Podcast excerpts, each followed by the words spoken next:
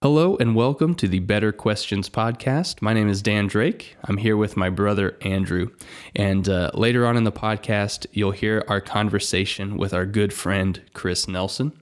And uh, this podcast episode is kind of like a pilot for us. This was uh, the first time we got together to test this out. You could call it episode zero if you wanted to. Um, and in this episode, we were still finding our rhythm and uh, still playing with the format a little bit. So you'll hear us uh, sometimes break the fourth wall, if you will, and ha- discuss a little bit of the format in the forum, and that's okay. And uh, originally, we were not going to release this, but after we had the conversation, we really felt that it was uh, valuable, fruitful, and really um, just showed a really nice preview of what we wanted this to be. So we decided to go ahead and upload it. Now, note that the audio quality of this podcast is not to the level that we're going to want it to be. We didn't think we were going to be releasing it originally, and we're still messing around with different equipment, different microphones. And when we settle on the mics that we want to use and the equipment we want to use, um, we're going to have the best possible sound. So please forgive the audio quality of this introductory episode. Um, but before we move on, I want to turn things over to my brother Andrew, and he's going to explain um, a little bit more about what this podcast is and uh, why we do it and the structure we're going to use in each episode. Andrew? Hey, so we wanted to make this podcast because we believe asking questions in your faith journey is really important. And we've often found that questions are either pushed aside or not dealt with in uh, the church community, or we tend to focus and uh, obsess over maybe misguided questions. So, our purpose here is to start asking questions and find which questions are the most helpful in following and pursuing Jesus. And so our structure in this podcast is very simple. We have three beats that we hit. We want to talk about how the question has been answered in the past or is currently being answered. So, the common ways people in church answer the question.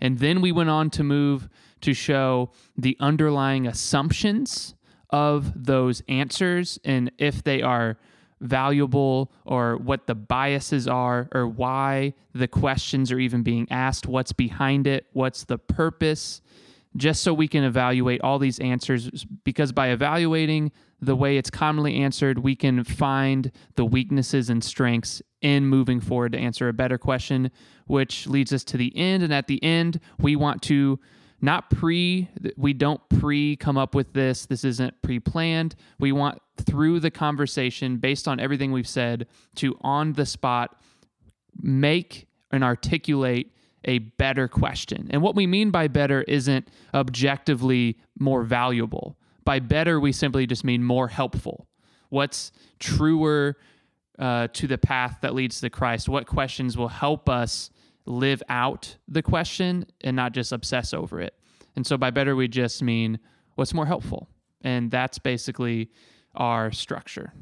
Well said, Andrew. Thank you for that. And so, without further ado, we'd like to get to this episode, episode zero, entitled How Old is the Earth?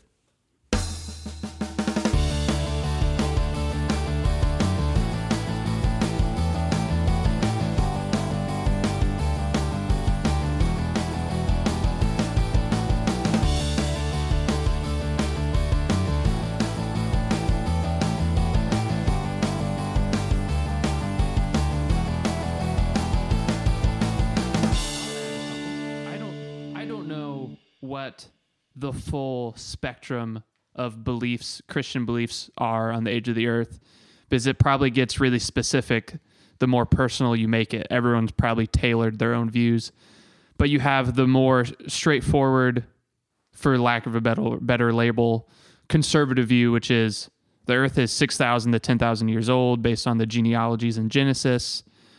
I think there are a group of Christians who would say the earth is closer to the age presented in modern science classrooms.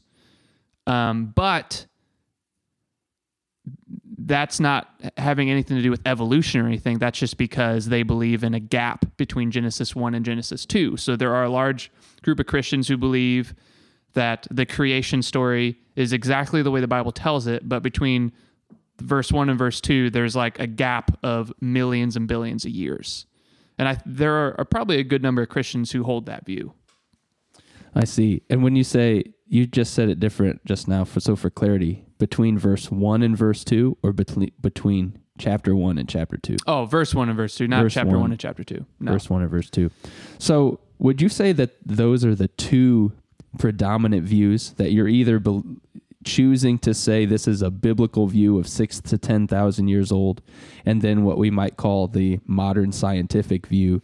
well i would differentiate what i just described from the modern scientific view Okay. because obviously a secular scientist wouldn't go would would disagree with that assessment because there's a whole bunch of like reasons b- the reasons for believing that are completely different I see. it's just that there are some christians who add the same amount of years but but the same process but this but large amount of years and they just put it between those two verses. But then I add, I'd add a third group.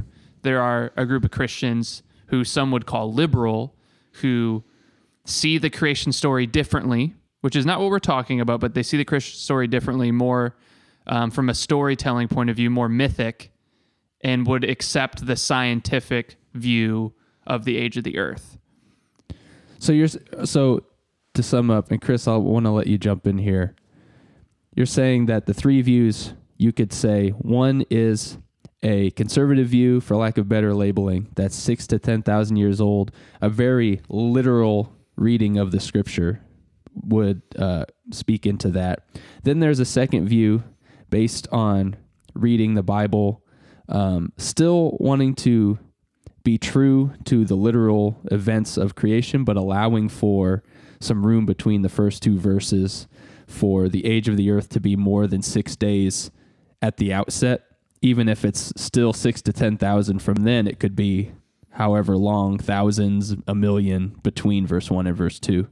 And then you're saying that there might be a group of liberal Christians who would completely look at the scripture as um, something symbolic and mythic that has nothing to do with telling the age of the earth or Right. telling time. Chris, what are you? What's your response? Yeah, I would agree with that, but I would maybe add a couple facets to it.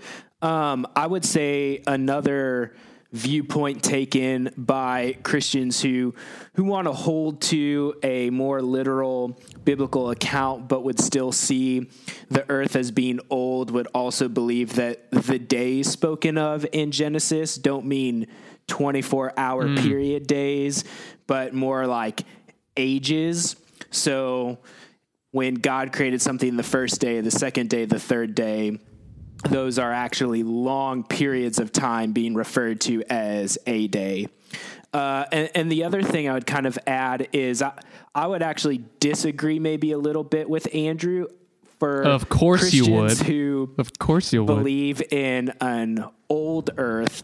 I think that the reasons they come to that conclusion are actually very much the same as the scientific view because I don't think that it's natural for people to read the Bible and purely based on that alone come to the conclusion that the earth is billions of years old.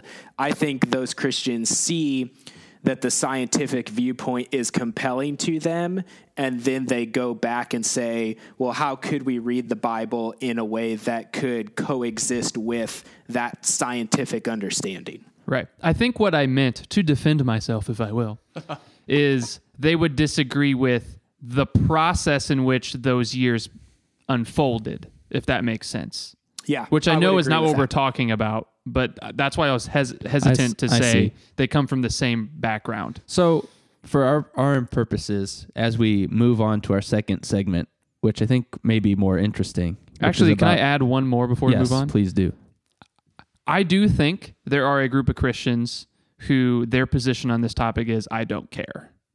Like I really do think there are a lot of Christians who are going to church and they hear a sermon on Genesis and they're fully engaged and they're loving it, but like they just really don't care if the earth is 6,000 years old or what is what is it 4.5 billion or whatever Four point six. I four think. point six billion, and it's just like they don't care, and that is something I want to come back to towards the end. Is like what what does this question really do for us? But I do think there are a portion of Christians who just don't care what the answer They is. They don't care. Yeah. So to sum up so far, uh, I like that. What, what I was going to say before is we could even take, we'd split it into three. I feel like we could lump two of those three together as um, the view of we're going to, whether, however we got to it, we're going to take, adopt the more scientific view because we find it compelling and then try to make it fit however they make it fit biblically, whether that's between verses one and two or just completely looking at it as mythic. Hey Dan, if it's Yes. not too late, I would actually also like to add my most Sorry, favorite it's too late. Sorry. Okay. Go for it. Um, we did forget also the uh, answer that the Earth is actually only six to ten thousand years old, but God just made it appear billions of years Oh, old. I'm so glad you brought that up. Yep. In, in the same sense that it seems God created Adam as a grown man versus as an infant, it would be said, well, God could have created the world to already look older than it actually is. Yes, I, I'm glad you brought that up um, because when we get to the the second segment, um, I'm going to want to speak into that Yeah. because And that I is just and before a we move really on, interesting view. I want to be clear for this podcast and the future podcasts that we all three of us have biases to these questions and have our own ideas as to answers and you'll probably hear those. But regardless of where you land our goal is not to come up with the answer. Our goal is to find a question that helps us wrestle with the potential answers and questions that help us live our life. So whatever you wherever you land, this isn't a place where we're judging the answers, but we're just weighing is this question relevant? What's a better question? Yes, yes. I think uh, those of you listening to our episode zero, you're going to hear us talk about some thoughts on future podcasts, and I think we should actually start episode one, Andrew, with you saying that right up front Right. uh, before we get into anything, so that people really know what they're getting into right. um, before they're 15 minutes in. Yeah. Uh, they're making fun of my belief. what is this? we invited Brian Regan Yeah. to the show, everyone. He's going to show up every once in a while. Uh, anyway, so I, to sum up where we are, if I am handling this correct, we're going to lump two views we talked about earlier together. We're going to have the um, People love their views lumped together. that's right. oh, we're going to have the conservative view. The Earth is six to ten thousand years old because that's how we're literally interpreting the Bible, and that's what we want to believe. Then you're going to have the people that find the scientific view, age of the Earth, compelling, and they want to try and reconcile that with the Scripture in a number of ways. Then you're going to have people that are kind of, I just call it like a a compromising group that want to take the best the greatest hits of both of those views and put it together and say well in reality the earth is 6 to 10,000 years old but God made it look like it's 4.6 billion years old uh, in the same way that he created Adam to look 45 years old when in reality he was 2 seconds I old. have sources that tell me he looked 21 years old, but Oh, okay. Yeah. I might have got that right. yeah. And then the fourth view, which I think is a great view, a great point by Andrew. Um, Yes, the it I was. don't the Mark The- that down. the I don't care viewpoint, which I think you're right. A lot of people fall into.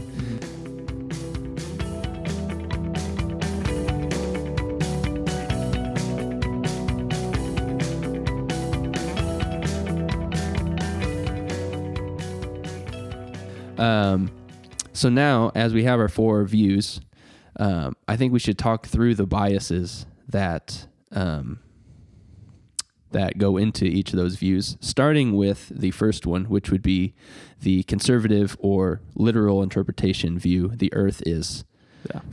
what four, six to ten thousand years old. Yeah. What's at stake for them believing that?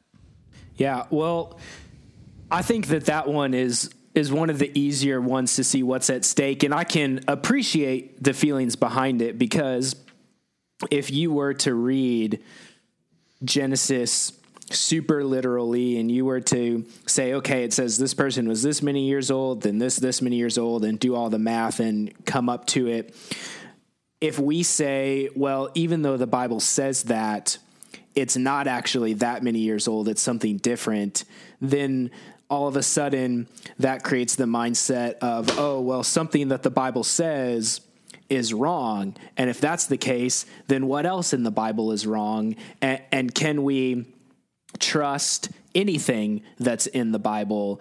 And so it kind of becomes a, a, slippery slope that snowballs out of control to where it feels like, well, if we can't take that literally when the Bible says it, then we can't take anything the Bible says to heart. Right. Right. They they would say you're picking and choosing what you're taking literally and what you're taking figuratively, almost like willy nilly or yep. at random. And uh, I've listened. Ken Ham is one of the biggest proponents of this. He's the creator of Answers in Genesis. So I'm not just picking on the pick pick on him. Like he is out there advocating this position. And what I've heard him say is, uh, this isn't a direct quote, but he says often, this isn't an issue of the age of the earth or science. It's an issue of God's word. Mm. And for him, the reason he's so adamant about this and he's con- he's dedicated his life's work to advocating this view is he thinks that this is an issue on on taking God's word seriously and respecting the authority of scripture. So I totally understand why he and his coworkers and colleagues are so adamant about literal 6 days, 6,000 10,000 years old is because for him it's an issue of God's word and taking God's word seriously whereas myself and others would disagree on how he takes God's word seriously and how he interprets God's word. Right. There right. are other and ways to take God's yeah. word seriously. Yeah. Yeah. And kind of the direction I've heard Ken Ham and other people from Answers in Genesis take is well, if God says the earth is this old and science says something different or specific scientists say something different, then in their mind, that is a there's a clear winner there of whose word outweighs the other person's. And so even if it seems like all scientific evidence points in a certain direction, they would say, well, if God says something different, then that has to be the right answer. Right. right. And I think what we have to ask ourselves is is that a an a appropriate concern and is their concern in the right place? I think that if we're going to ask a better question or find a better question to this, I do agree that's for them, the authority of God's word is serious. I agree with that as well. But we have to discover are they are they placing that concern in the right area? Well, I think the way to do that is to look at the other views because right. in looking at the bias of the other views or the, or what's at stake there, I think will bring up some um, what would be like uh, re- rebuttals or responses to their right. to that view. So uh, moving on to the second, which would be um, someone who uh, finds the scientific age of the Earth, 4.6 billion years old, compelling, yet wants to reconcile that with the Scripture. Uh, what's at stake for that view? The scientific view. Yeah, someone who who finds the scientific view compelling, but wants to reconcile that view with the scripture mm. in the sense of, you know, saying that, well, there's billions of years between verse one and verse two, or right. finding a way to say um, that the days aren't literally. I think, I think for them, um, and I think at one point in my life I was probably some somewhat in that group is I think what it, what's at stake for them is intellectual honesty. Mm. Not to say that the other view isn't intellectual. What I mean by that is they are convicted by studying science that they're really convicted by the evidence and they want to be open minded and they're convinced by their experience. But at the same time, they're they re, they they've been taught or they believe to read the Bible a certain way and they're convicted by that. And it's almost like this intellectual honesty. How do I stay true to all my convictions without erasing one? I think that's what's at stake for them. There might be a better way to articulate that. Well, and and I would add to that. I think that a lot of people in that camp, especially ones that would say, well, maybe the days aren't literal 24-hour periods or maybe it was just it was created with the appearance of age. I think that for them, they actually have the same exact mindset of what I just said earlier of Ken Ham and Answers in Genesis. They would just take a different approach where they would say, well, if God says something, that has to be true. And so, if all of the scientific evidence is pointing in one direction, then God must have said that. We must just not be seeing how he said that. And so, we're going to find ways that it could appear that God did actually say that to mm-hmm. reconcile the two. Right. And I think we lumped into this camp also people that look at uh, the view or look at scripture and particularly the creation accounts a little bit more mythic or symbolic. Um, and so I'll just share a little bit about where where uh, my journey with this. I, I think I started in that first the first camp of like literal six day uh, creationist, you know, six to 10,000 years old. I just found that evidence compelling at first. And uh, particularly like some arguments about um, taking the word yom in Hebrew to mean day, you know, literally, and some other arguments. But then one of the things that that really got me into the second camp was a study of physics and knowing that when I first learned that when we're looking up at the night sky, that stars, mm. where the light travels at 186,000 miles per second. So that means a light year is the distance light has to travel going that fast in a year. So think about 186,000 miles per second is circling the earth like 8 times in a second, right? So light's going that fast, it has to travel a certain distance in a year, like that's mind boggling. If you're in a second, you're circling the earth eight times. In a year, think about how far that is. And then if you're thinking about, well, start the closest star is like two light years away. No, that's not right. I don't know how far the closest star is. don't is. look at me. Sorry. Uh, it's super far. Let's just put it that right. way. So we're the scientific we, term super far. super far when we're looking at it, we're seeing the stars in the past, right? The farthest star away is like a hundred million light years away that we can see, which means it took that light a yep. hundred million years to travel to my eyeball when I look at night. And some of those stars we're seeing aren't there anymore. Exactly. We're seeing where they were millions of years ago. Right. And when I first heard that, I'm like, how could the universe be millions and millions and billions of years old with these stars that literally took the light that long to travel. Yet God made the earth and the universe six to 10,000 years ago. It just didn't make sense to me. So, finding that scientific evidence compelling, I then had to go back and go to scripture and go, how can I reconcile these things? Right. And uh, in doing that, um, i am still on a journey with it. I started in that first group of like maybe there's millions of years in between verse one and two, and I've slowly gone more to the uh, maybe it's it's actually um, a poem, the first right. the first chapter of Genesis. That's where I've landed. Um, I don't knock anybody else that lands other places. And I, and I think it, what how a lot of people in that first group would push back on that is they would say, so for you, what's at stake is your experience, but for us, what's at stake is what God says. And and that is something we're going to have to wrestle with because there is a sense where the temptation, I don't want to have all my concern purely on my experience of the world as opposed to what God says. But then I would push back, are you certain that is what God are you are you interpreting exactly what God is actually wanting you to interpret or how the authors wanted you to interpret that. Exactly. Chris, do you have yeah. anything to weigh in? Well, I think that what Andrew just said is an okay point because. Thank you. Uh, I don't want to give him the credit of saying that was a good point.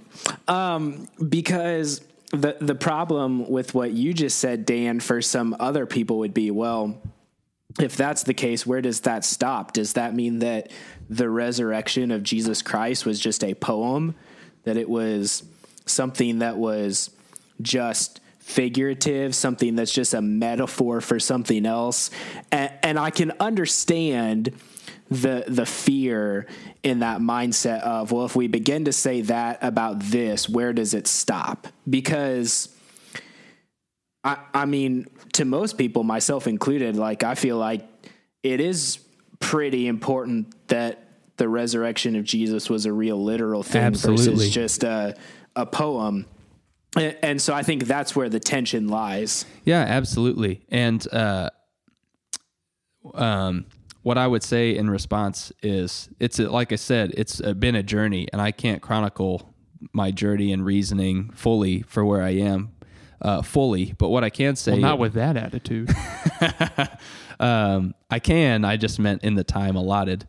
But uh, what I can say is that um, I go by. I don't just pick and choose randomly. I go by if you uh, the original genre of the writing. You look at each book. There's 66 books in the Scripture, and you have to look at each each one uh, as what it is. What genre is the book? And then not only that, uh, but just you just have to study deeper into author's intention and uh, ancient literary styles and forms. You can just go so much deeper, and you discover that um, there's a lot more to that book than just taking the English translation literally to what it sounds like to an American in the 21st century. Um, there's a lot more to delve, and I would I would say that by doing that homework, you're you are then um, honoring the scripture even highly than just taking the English words literally in Well, the 21st and he- century. And, here's what I would like to add. People who even say they adopt a plain reading or literal reading of scripture, they don't mean that. There there are no Baptists walking around with their eyes ripped out because Right. they looked at a woman. You know what I mean? And they would say, well, of course, Jesus is using rabbinic hyperbole in that moment. So they're doing exactly what you just said. You you interpret and read based on the genre and style, you use cultural context. And what people in the third camp would say, we agree with you, it's just that we apply that in Genesis, whereas you interpret Genesis as a purely historical document. Other people see Genesis and they read it as ancient Near Eastern mythical creation stories. We have plenty of examples of ancient Near Eastern creation stories that are very similar to Genesis that have their own genre and style. And we say, well, because of that evidence, those people interpret Genesis 1 more poetically or thematically or mythically. And myth, and myth doesn't mean fake. That's not what myth means. Right. Mythbusters has kind of been a proponent of that. Myth is just something beyond truth, bigger than truth, something truth that goes deeper.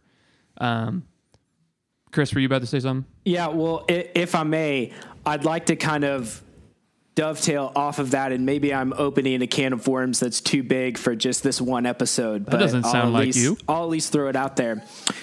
Th- this is where I see a distinction between two groups of people that we have lumped together in this middle category, um, where some people look at kind of what I pointed out about, well, if we say that that is figurative or a metaphor or a poem or whatever word, then where does that end?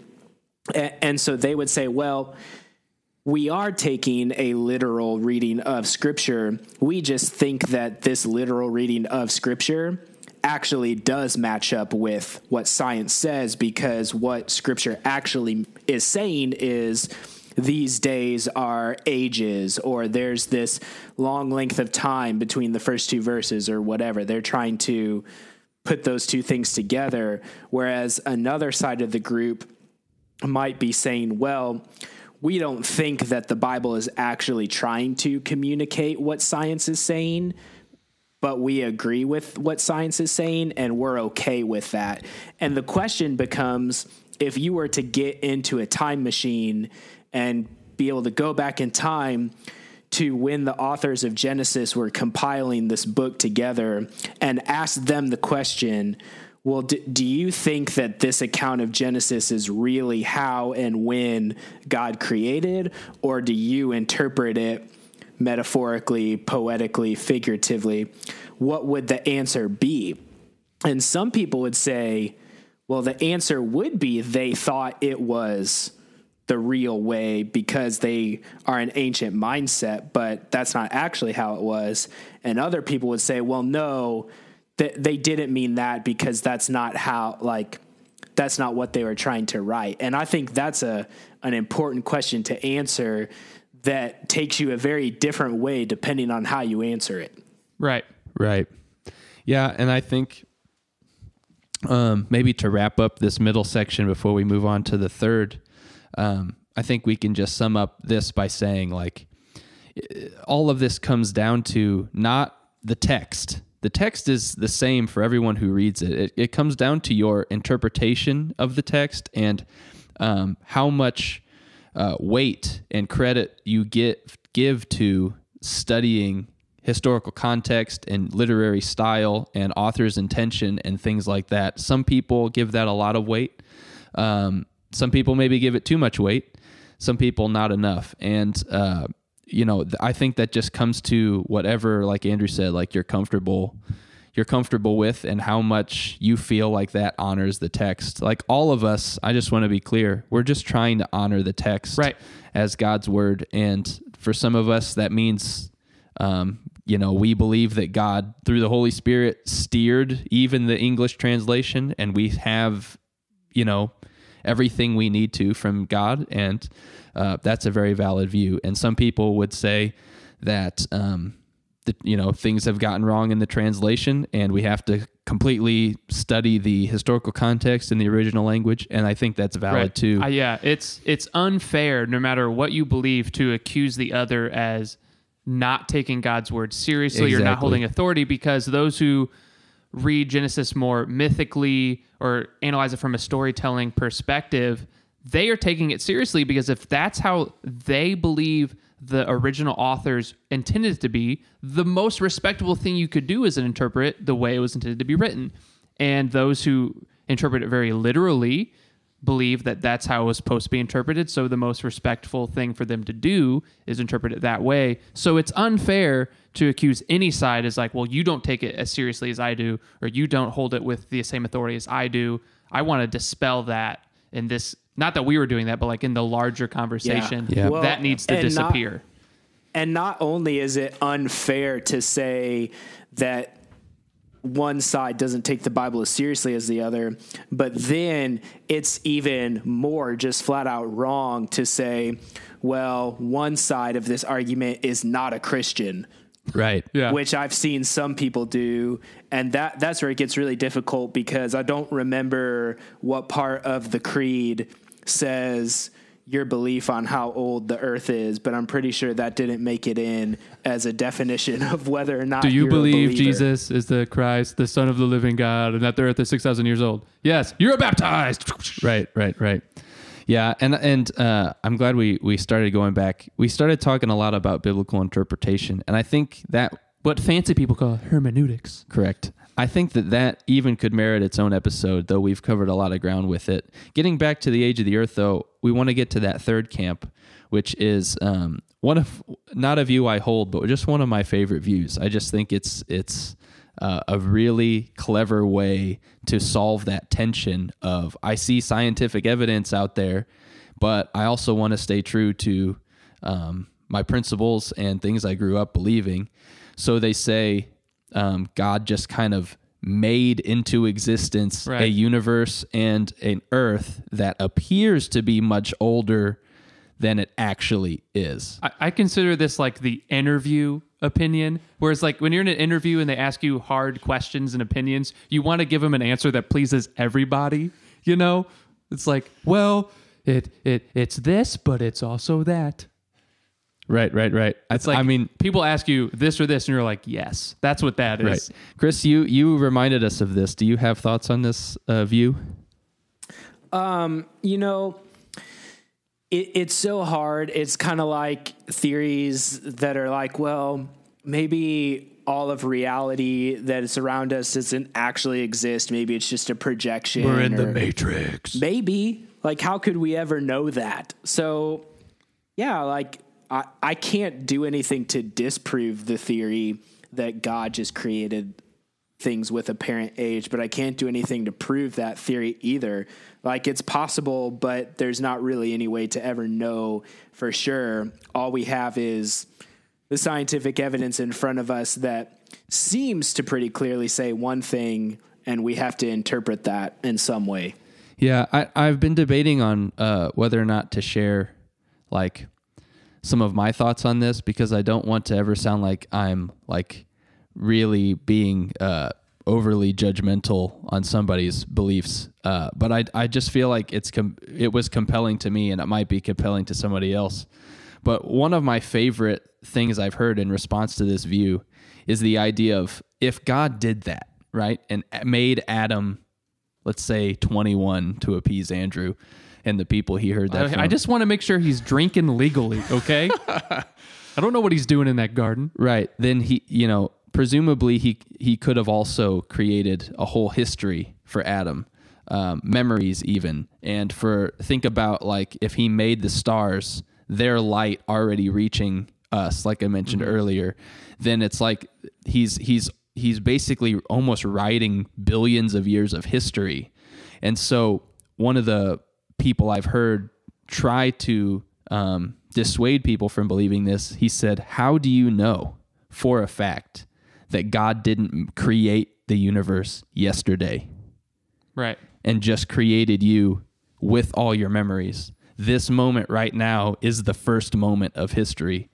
and everything else has been has just been poofed into existence. Well, to add on top of that, I- I don't know if we're, we're thinking of the same author who made these arguments, but I've heard people respond to that belief system in the sense that if God really did create the universe and the earth with apparent age and just made it look that way, like he's God's basically these are my words now. God's a troll. He's just trolling everybody.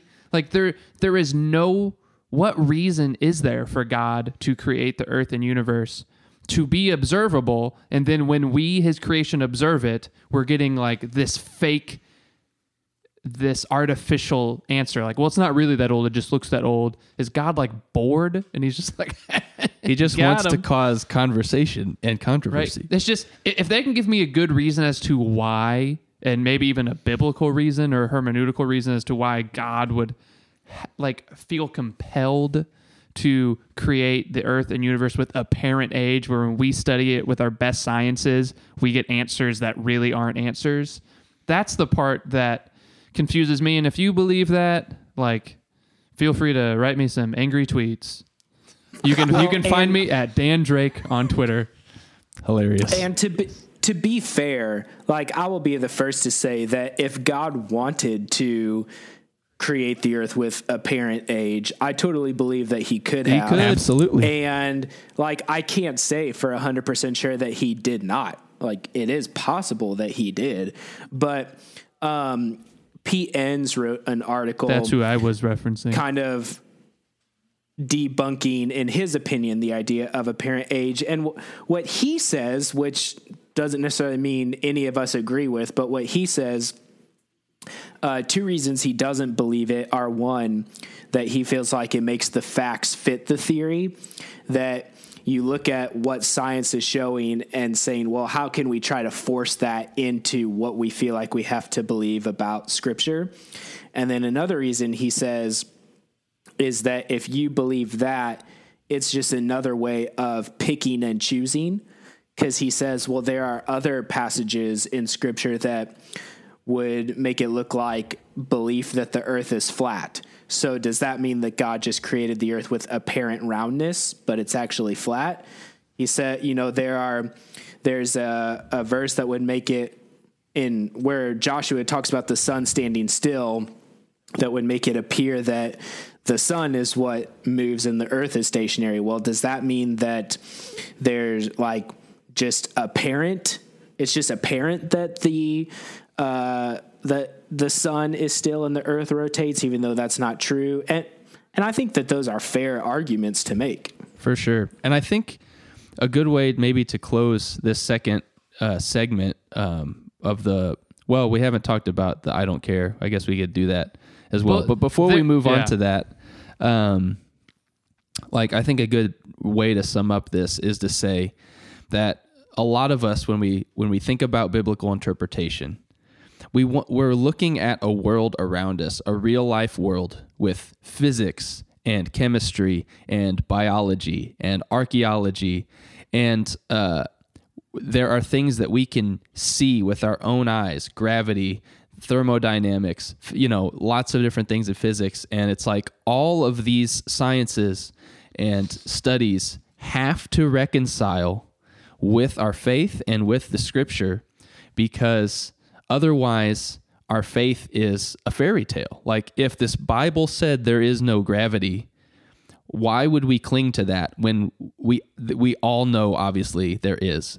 Now, not all sciences are as obvious as gravity or as thermodynamics. We're getting into, you know, theoretical physics and we're getting into um, like you know how the distance of stars and stuff that we can't all just apparently know and see as much as gravity at the same time though there are some of us that put a lot of um, weight into modern science and if you are someone that does that like you have to you want to at least in your heart reconcile those things that you see, those things that you read, with the faith that you hold dear.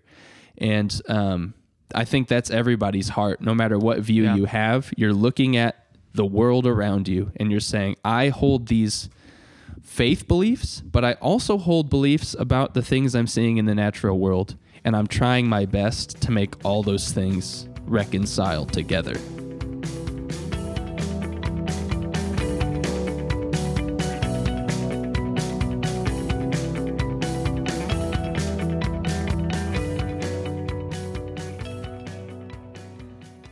I think to start this third section where we start to figure out what's the better question, I think the best way to start that is we have to. I want to explore is is the question of the age of the earth and the universe and everything in it on the mind of the authors or is it even explicit explicitly topical in the Genesis text itself because if it isn't or doesn't seem to be, then why are we even asking the question? Does that make sense? Yeah, certainly. Uh, I would be happy to begin. Go for it. If that okay, I I feel like what I see at least in Western culture is a very strong desire to answer questions like how and when we see that something happens, we want to know how did that happen, when did that happen, etc. Um, I feel like the Bible never cares about those questions as much as I read, and, and one of the things that I've pointed out a lot to people that I've had conversations with is think about all the things that exist in the world that we have discovered that are never mentioned in the Bible, such as electricity or atoms or protons, neutrons, quarks, dating relationships. However, however that's yeah, my exactly. hobby horse. However deep you want to get. And I, I, feel like there's so much that God has left open to exploration for us. And the truth is, it, in scripture, it's not possible or even realistic to expect God to reveal every possible thing there is to know about all the realities of the universe into the Bible. That's an absurd notion. So, what would be the most important thing to reveal to people? And, and I feel like the most important thing seems to be for him to reveal himself.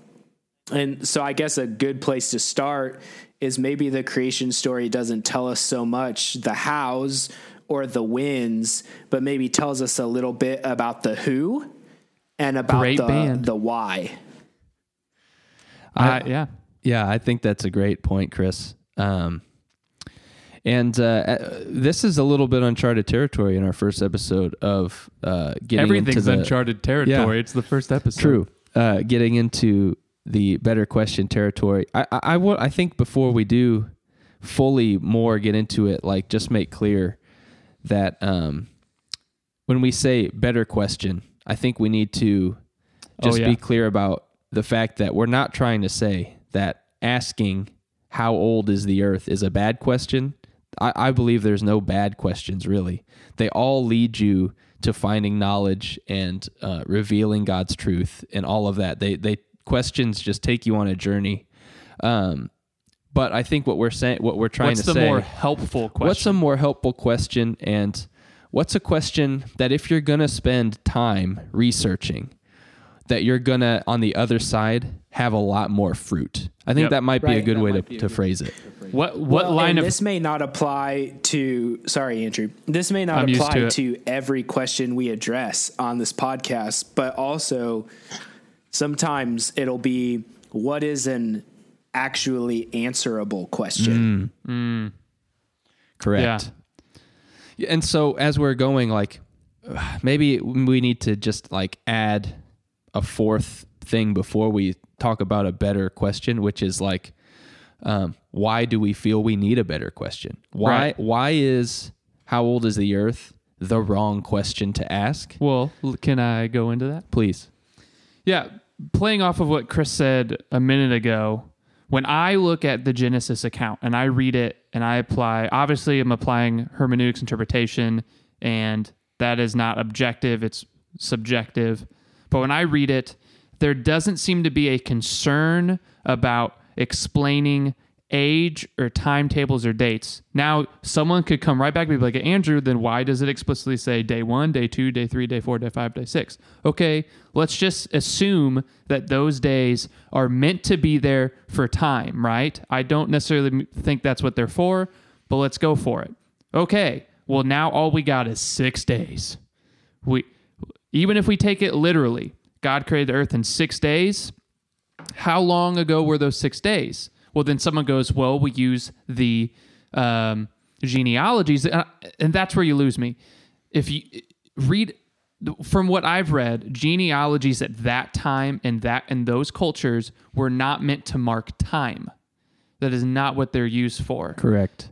and it's just obvious if you just take those genealogies, genealogies of Jesus or the ones earlier in the Pentateuch, they just don't even add up. If you take them literally in the ages, they leave out people. There's no mention of women. You know what I mean? Like they're not trying to. They're there to show something about that particular person. So, for instance, Jesus' genealogy is not there to show the amount of time between Adam and Jesus. It there are theological motives as to which name is there. One, it connects Jesus to David, which was huge for Matthew if you're trying to show that Jesus is in part this new David. And the amount of numbers of names adds up to plays with the numbers of 7 and 14, which is David's name in Hebrew. I don't want to bore you with that stuff, but it's just for me, the genealogies are not there to mark time. They're not designed to mark time. And if you try to use them to mark time, I think you're just adding pro you're just creating problems. And so for me, weighing all that, there's no evidence that Genesis or any of the Psalms that talk about creation have the topic of age or dating in mind. So for me, the question how old is is an irrelevant question because from from the way I read it, the Bible isn't even concerned with that it's question. not concerned with that question. Yeah, and in fact, uh, also in uh, Genesis, you'll hear you'll see a lot over and over that so and so lived to this crazy age 200, 300, 500, 600 years old. What was Methuselah like 800 years old? Yeah. And uh, I heard over 900 900, that's right. And Yeah. I heard that guy um, was eating dinner really early. Yeah. Early bird. but uh, I've heard uh, a uh, pastor and an author um, and a professor named Tim Mackie explain that at that time, this is like ancient, ancient, ancient times. They would use numbers and ages like that in genealogy, not literally, but as a way to show importance Yeah. for that person. So Well, there's record of a king from a different culture, not with Israel, living like reigning over 20,000 years. right, Right. And I've heard stories, even in modern times in different cultures, people's age is determined by their importance. So I, I've heard people talk about they've heard people go up to speak, and the person is obviously like in their early 40s, but the person uh, introducing them says they're like 80 or 90. And they asked why, and it's because he has a level of honor in the community, in the and you give them the age that shows that, even though he's not really 80 or 90. There are examples of that today Right. in different cultures. Right. And so, um, like I said earlier, like there's there's things that you can discover if you're asking the right questions that will will bear fruit, and we, they'll they'll just open your mind to um, the way people and societies acted in in times that are not the modern era in America.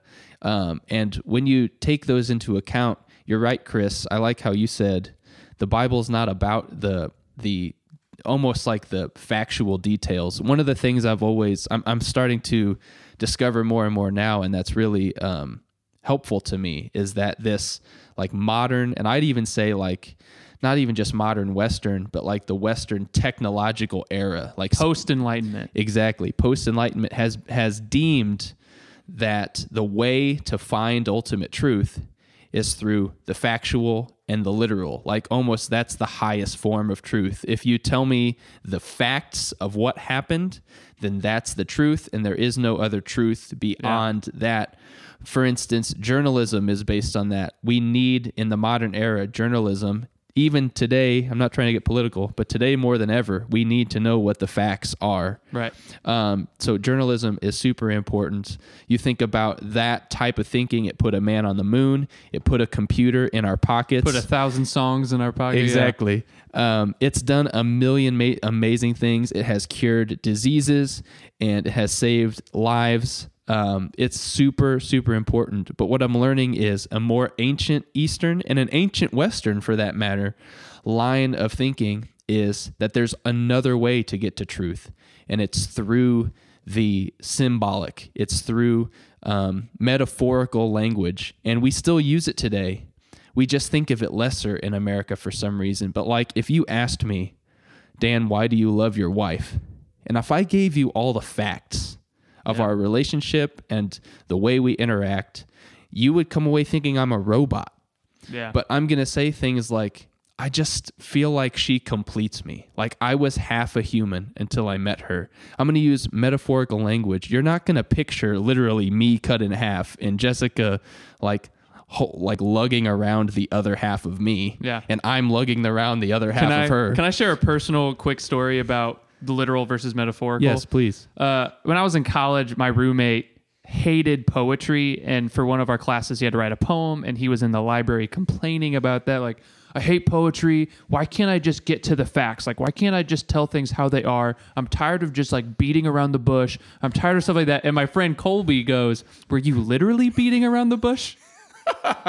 and like he just kind of froze up. He's like, but and then Colby was like, so you had to use metaphorical language to convey your truth. And he, he was like. And it's like, Right. we do it all the time. Exactly. Yeah. And the point is that um, at least to like we always want to put one above the other, but what I'm learning is that a maybe more well-rounded way to look, and at least a more um, ancient way to look at it, is that they're actually both equal. That truth is a third thing, and those are just two ways to get to the truth. Right? You have the literal and you have the metaphorical, and they're both equally important. Think of them as tools in your tool bag. And so when you look at the scripture, you need to realize that the writers that wrote these scriptures thousands of years ago are are doing just that. They have Yeah. both tools and they wield them equally as much, equally as often, and you have to do the hard homework to figure out which tool they're using at what time. Yeah. Um, so why do we need a better question than how old is the earth? Well, because the writers of the Bible at that time were not, like Chris said, concerned with answering that question. They were concerned with revealing who their Right. God is. I'm going to throw a question. Hey, speaking Oh, of that, can I begin reshaping this metaphor? Reshape it. to uh, start leading us to wherever we might land on a better question. go for it. Okay. So, one of the things that has recently in the co- recently in the context of biblical scholarship come to light to help with this question that I think starts to lead us where we want to go is the discovery of what's called the Enuma Elish. And we don't have time to get into all of that. Uh, it's super interesting if you want to go band? Google it and read it. Um, but but essentially, there is another creation story from ancient Mesopotamia, very close to ancient Israel, that is very similar to the creation story Israel tells, but there are some key differences, some of which being the gods creating uh, the cosmos out of violence and humans created to be slaves for the gods. And you see this story that Israel tells about Yahweh that is very similar to the Enuma Elish, but there's some key differences, such as there's not violence, but there's a God who creates order out of the chaos. Hum- humanity isn't created to be slaves for the gods, but instead is created in the image of God. truth he bombs. has this very intimate um, relationship with his creation. And so when we see those patterns side by side, I think it begins to paint this picture of, well, what was this story trying to communicate? And if we can land on that, I feel like it it illuminates more what is the question we should be coming to the text with. Can I throw out the first proposed better question? Yes. based on what Chris just said, loved it about um, God being a God who orders the chaos, who creates things in love, not out of slavery.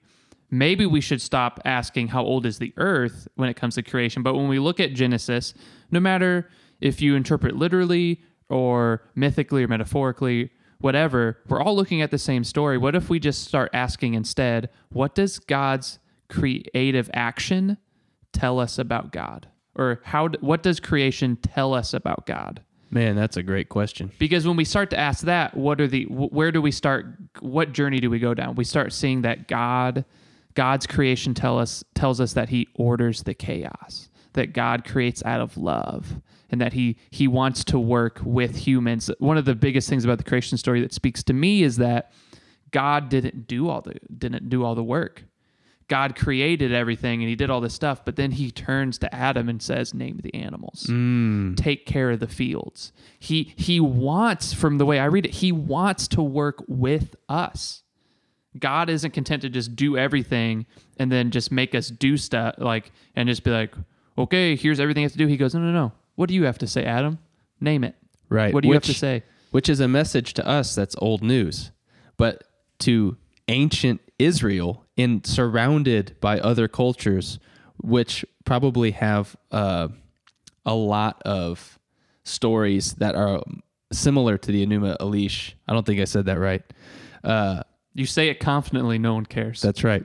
Um, where it would just be a revolutionary idea at its time that God is not, the gods are not um, here to lord over humans, but in fact, Oh, I thought you were going to say the gods are not angry. I thought he was going to say that too. the gods are not angry. Uh, no. That's a film you can watch. Yep.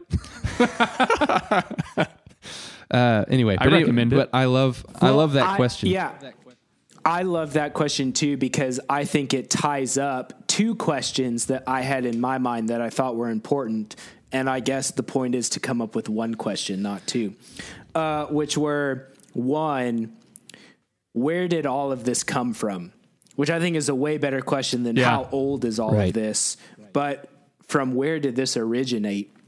and we see well well from a creator a loving creator not just by random chance and, and then the second question being what type of relationship does the creator have with his creation is is he someone who created it and then just left it on its own to run and is distant or does he have a loving, intimate relationship with this creation that he has said is good and that he wants to partner with. Yeah. May I propose another possible question? Sure.